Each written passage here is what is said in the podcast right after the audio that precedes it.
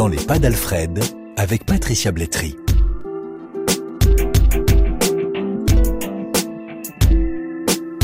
Alfred. Il s'appelle Alfred. Il a 22 ans et il est ivoirien. L'été qui a précédé ma rencontre avec lui, un soir d'orage, j'ai vu un bateau de clandestins arriver le long de la côte adriatique, dans le sud de l'Italie. Les projecteurs des gardes-côtes étaient braqués sur eux. Moi, je prenais de belles photos de l'orage et je pensais à ma journée de vacances. J'étais loin. Enfin, pas si loin que ça.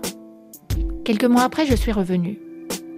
Alfred, je l'ai rencontré le 19 novembre 2018, dans un petit village qui s'appelle Patou. Il participait à un cours d'italien pour étrangers, organisé par l'Arci, une ONG italienne qui s'occupe d'aide aux migrants. J'ai discuté avec l'ensemble des élèves et expliqué que je voulais comprendre leur vie, que je voulais raconter leur parcours. Alfred n'avait pas l'air très intéressé par la leçon de conjugaison. Il parlait déjà bien italien, et surtout, il parlait beaucoup. En français et en anglais aussi. À la fin du cours, il m'a donné son numéro de téléphone griffonné sur un papier. Il avait des choses à me dire. Alors un vendredi soir, je suis allée le chercher à son travail et la conversation a commencé. Partout où je pars, en tout cas toutes les personnes que je rencontre sur mon chemin, c'est des personnes vraiment qui veulent m'adopter, c'est des personnes qui me veulent vraiment du bien. Je dirais que c'est les prières de ma mère. Elle me disait tout le temps que de chercher toujours à donner le meilleur de moi quand je suis avec des personnes. Elle me disait tout le temps que de tout le temps demander si j'ai besoin de quelque chose et de ne jamais prendre ce qui ne m'appartient pas. Et quand je demande quelque chose, de me mettre deux réponses dans ma tête. Soit la personne peut bien me donner, comme si elle ne peut pas me donner. Et que si elle ne me donne pas, il ne faudrait pas que ça me fasse mal. C'est normal parce que c'est sa chose. Et à moi de me battre, à moi de lutter pour avoir pour moi. Et que si je me comporte comme ça, pas trop géré, tout le monde me verra du bien. Tout le monde m'acceptera comme un bon enfant, comme un bon ami. Elle m'a dit toutes ces paroles-là et aujourd'hui elle n'est pas là. Et tout ce qu'elle m'a dit aujourd'hui me sait. Comme si elle savait ce qu'elle m'arriver devant. Et je suis en train de faire un bouquin là-dessus. C'est vrai Ouais, je suis en train d'écrire. C'est pourquoi quand vous m'avez dit euh, expliquer un peu mon parcours jusqu'ici, c'est quelque chose que je suis en train d'écrire. Donc euh, voilà. Donc euh, Qu'est-ce que tu racontes ce que je raconte, euh, c'est c'est d'une vue générale.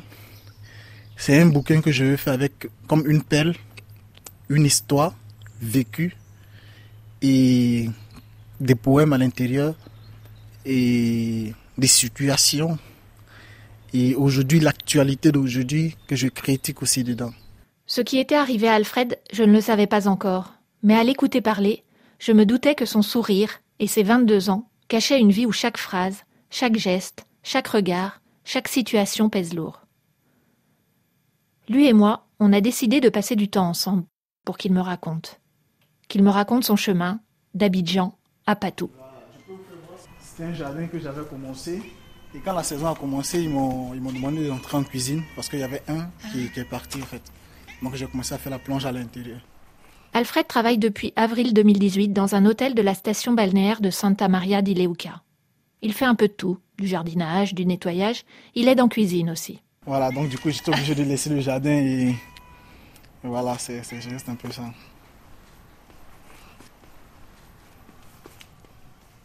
Voilà, et tout ça aussi c'est moi qui les ai taillés. C'est moi qui taille. Et voilà un peu de tout. Tu fais comme si c'était pour chez toi. Ouais, en fait, c'est ce que mon père me disait. Que quand tu fais quelque chose, il faut le faire comme si c'était le tien. Vous voyez, donc tu le fais avec cœur, tu le fais avec amour, et quand c'est comme ça, ça te réussit. Voilà, c'est moi qui balaye encore tous ces vallées là, tout, du tout, jusqu'à en bas. On va voir ce que je sais pas où ça donne. Euh, non, là, c'est juste la sortie, la piscine se trouve là. Voilà. Et ici, c'est la piscine.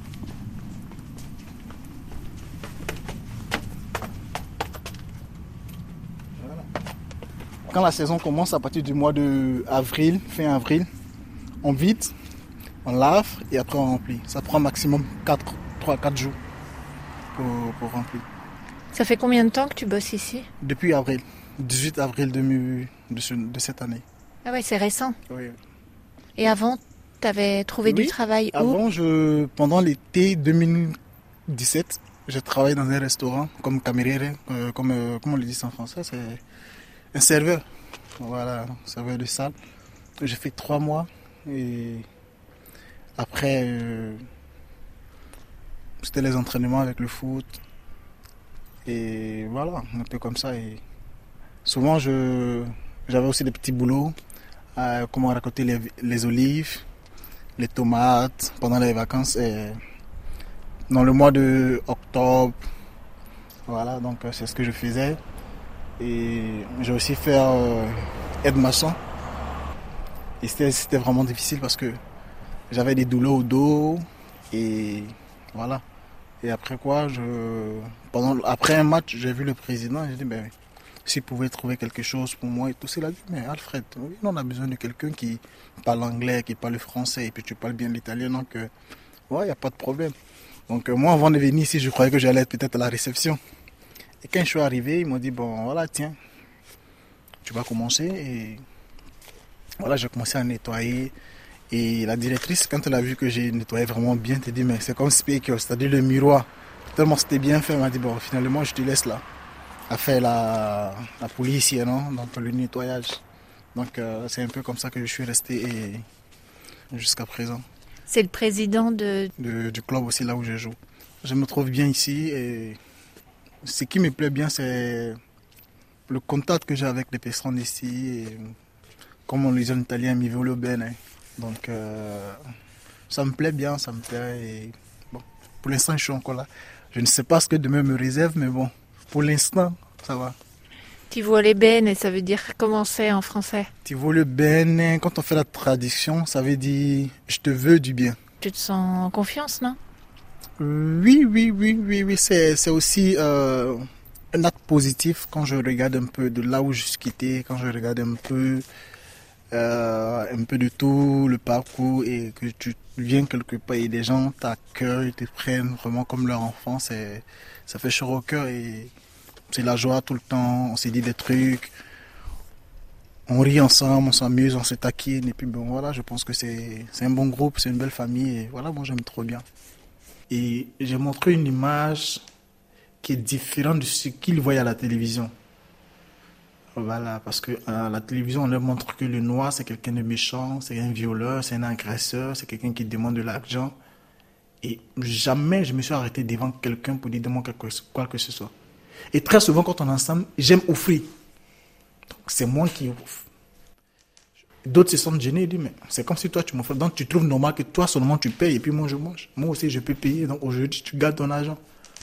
Qu'est-ce que tu faisais comme euh, travail avant en Côte d'Ivoire? En Côte d'Ivoire, j'étais élève. J'étais même pas étudiant, j'étais élève.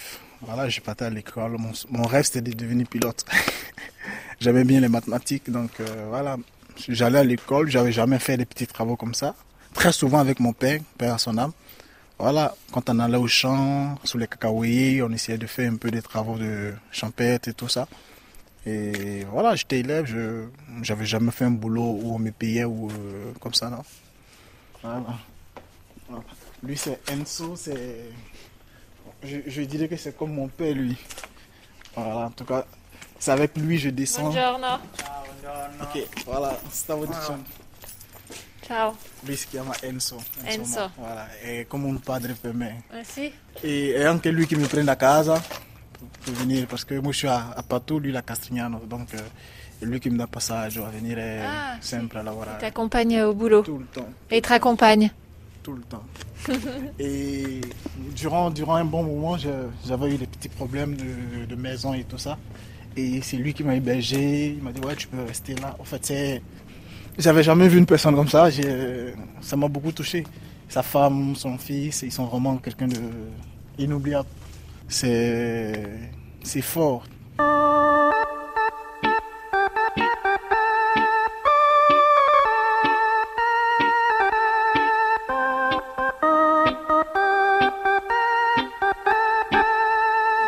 Tu m'as pas parlé du foot. C'est comme chez nous, on dit que tout ce qu'on ne peut pas arracher à un pauvre, c'est son rêve.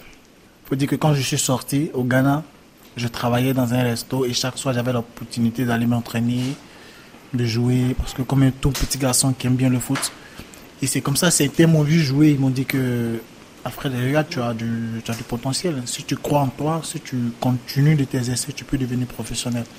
Donc c'est comme ça, un jour, il y a un ami qui me dit, ben voilà, il y a un test dans un club, si tu aimerais bien tenter ta chance. Je lui ai dit, ben, j'ai même pas de shorts, j'ai pas de chaussures, tu veux que je fasse quoi Et j'avais une chaussure pointue 40, qui n'est même pas mon pointure, qui était, je dirais, déchirée, gâtée. Donc j'ai soudé et je l'ai pris avec moi. Et c'était un dimanche. Au Ghana, les dimanches, c'est comme une ville morte. Tout le monde à l'église. Donc, euh, on est parti. Quand on est arrivé, ils m'ont demandé mon nom et voilà, je me suis présenté. Ils ont dit, OK, d'accord, tu joues quel poste? Il est sur sortant gauche. On dit, OK, d'accord. Donc, Dieu merci, il y avait des maillots.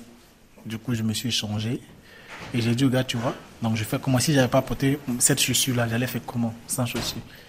Et c'est comme ça qu'on est rentré et Dieu merci, j'ai fait un bon match. On a gagné 4 à 2. J'ai marqué les deux premiers buts. Deux semaines après, je vois un numéro qui m'appelle. D'habitude, ceux qui m'appellent, c'est des amis francophones. Mais on m'appelle, on me parle en anglais. Je dis, mais oh, c'est qui? Et on commence à essayer de me rappeler. Ouais, tu t'es venu, voilà. C'est comme ça, si tu peux revenir. Qu'on va commencer bientôt le championnat. C'est un championnat régional. Disons un truc. Euh, voilà, c'est comme ça que je suis parti et les choses ont commencé. Les gens ont commencé à me donner un peu d'argent, m'assister. Donc, du coup, j'ai commencé à me retrouver. Et quand je suis arrivé ici, j'ai un ami que je partais accompagner tout le temps qui partait jouer. Et un soir, ça a commencé à aller, je m'entraînais avec certains amis et tout ça. Il m'a dit, ils ont un match amical, si je peux l'accompagner. Donc moi, je partais l'accompagner pour euh, assister parce que c'est un ami à moi. Et c'est comme ça, quand nous sommes arrivés, donc euh, dans son équipe, il y avait un manque de, de joueurs. C'est comme ça, je me change, je me déshabille.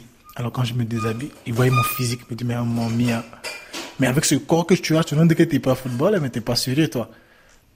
Et je monte, je rentre sur le terrain. Et quand je suis entré sur le terrain, le gardien est en train de se chauffer, il a fait un tir. Et moi, j'ai vu que la balle venait vers moi. Je recule, puis je fais un contrôle et je le tire.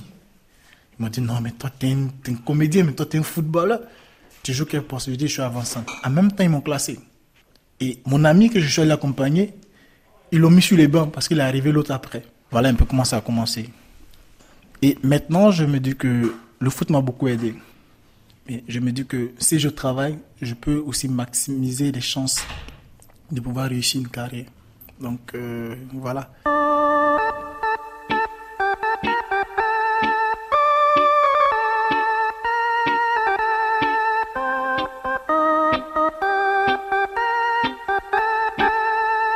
T'aimes bien écrire Oui, j'aime bien. En fait, j'aime bien l'école, malheureusement.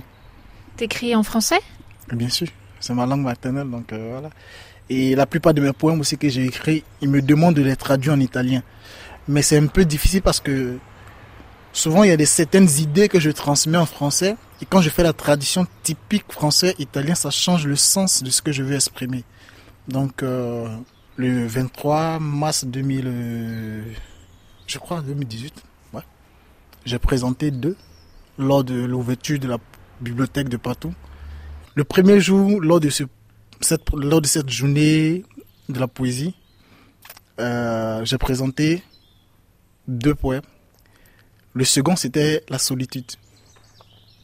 Voilà, c'était la solitude parce que, voilà, tu es arrivé dans un nouveau monde et très souvent, quand tu es assis, tu réfléchis, tu vois autour de toi, à gauche, à droite, il n'y a personne, tu es seul. J'ai présenté en fait la solitude comme une amie. Comme une amie qui m'est fidèle, qui ne m'abandonne pas, qui me fait prendre conscience, qui me montre réellement qui sont mes amis. Et ta solitude, elle t'accompagne tout le temps Elle est tout le temps là, elle est tout le temps présente et je la sens, je suis tout le temps avec elle. Mais elle te fait pas peur, toi, la solitude? Non, elle ne me fait pas peur. Au contraire, comme je le dis, la solitude me fait prendre conscience. Quand je suis assis seul, je me pavane pas. Mes idées sont posées, mes idées sont, sont, ça réfléchit. En fait, c'est une machine qui tourne. Par contre, si je suis avec des amis, voilà, c'est de bavarder et penser à autre chose. Mais par contre, quand je suis seul, je suis avec ma conscience. Donc, j'essaie de prendre conscience, j'essaie de me parler, c'est-à-dire, je me parle, je fais un auto, euh, comment c'est dit en français? Examen, disons. Voilà, je me parle, je me parle, je me parle, je me parle. Donc pour moi, la solitude, je ne dis pas que c'est une bonne chose, mais c'est aussi très souvent, très souvent, c'est aussi bien de se retrouver seul, de se retirer et de réfléchir à, à ce qui va t'arriver, à comment est-ce que tu vas prendre certaines choses, et puis bon, voilà. Tu parlais de ta maman, Oui, oui. de ce qu'elle t'a appris, mais euh, j'ai l'impression que elle t'a appris beaucoup de choses, mais toi, tu as une force euh, pas possible. Il y a aussi ce que toi, tu, tu crées. Bon, dit que oui, c'est pas faux ce que vous dites. Comme je l'ai dit, on n'est pas obligé d'aller à l'école pour être ce qu'on est. La vie m'a appris beaucoup de choses. Quand tu décides d'être bon, tu peux être bon. Quand tu décides d'être euh, mauvais, c'est un choix la vie. Et moi, j'ai décidé d'être euh, pas bon, pas parfait, mais juste. Toute ma vie, c'est comme ça, j'essaie de marcher. Alfred, t'as quel âge? Redis-moi.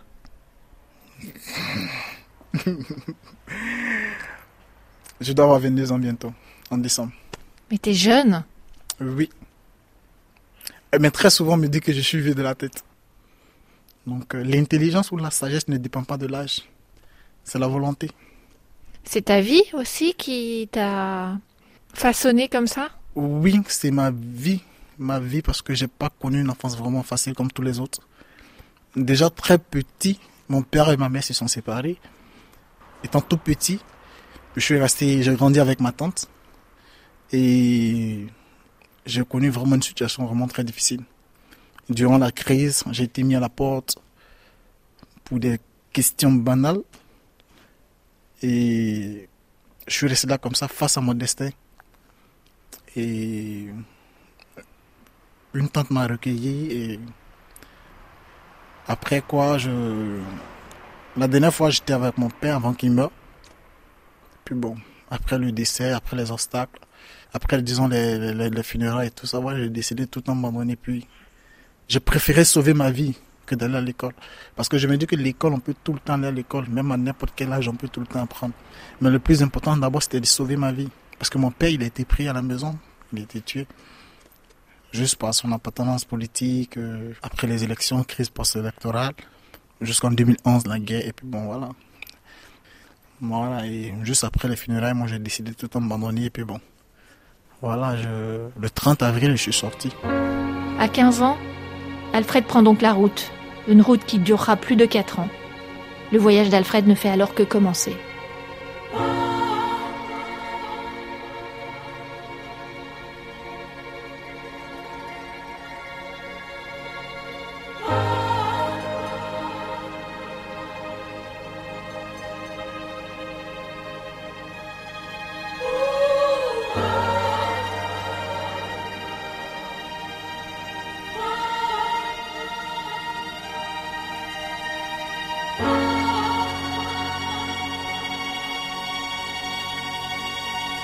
Dans les pas d'Alfred, un témoignage recueilli par Patricia Blétry, réalisé par Mathias Golchani.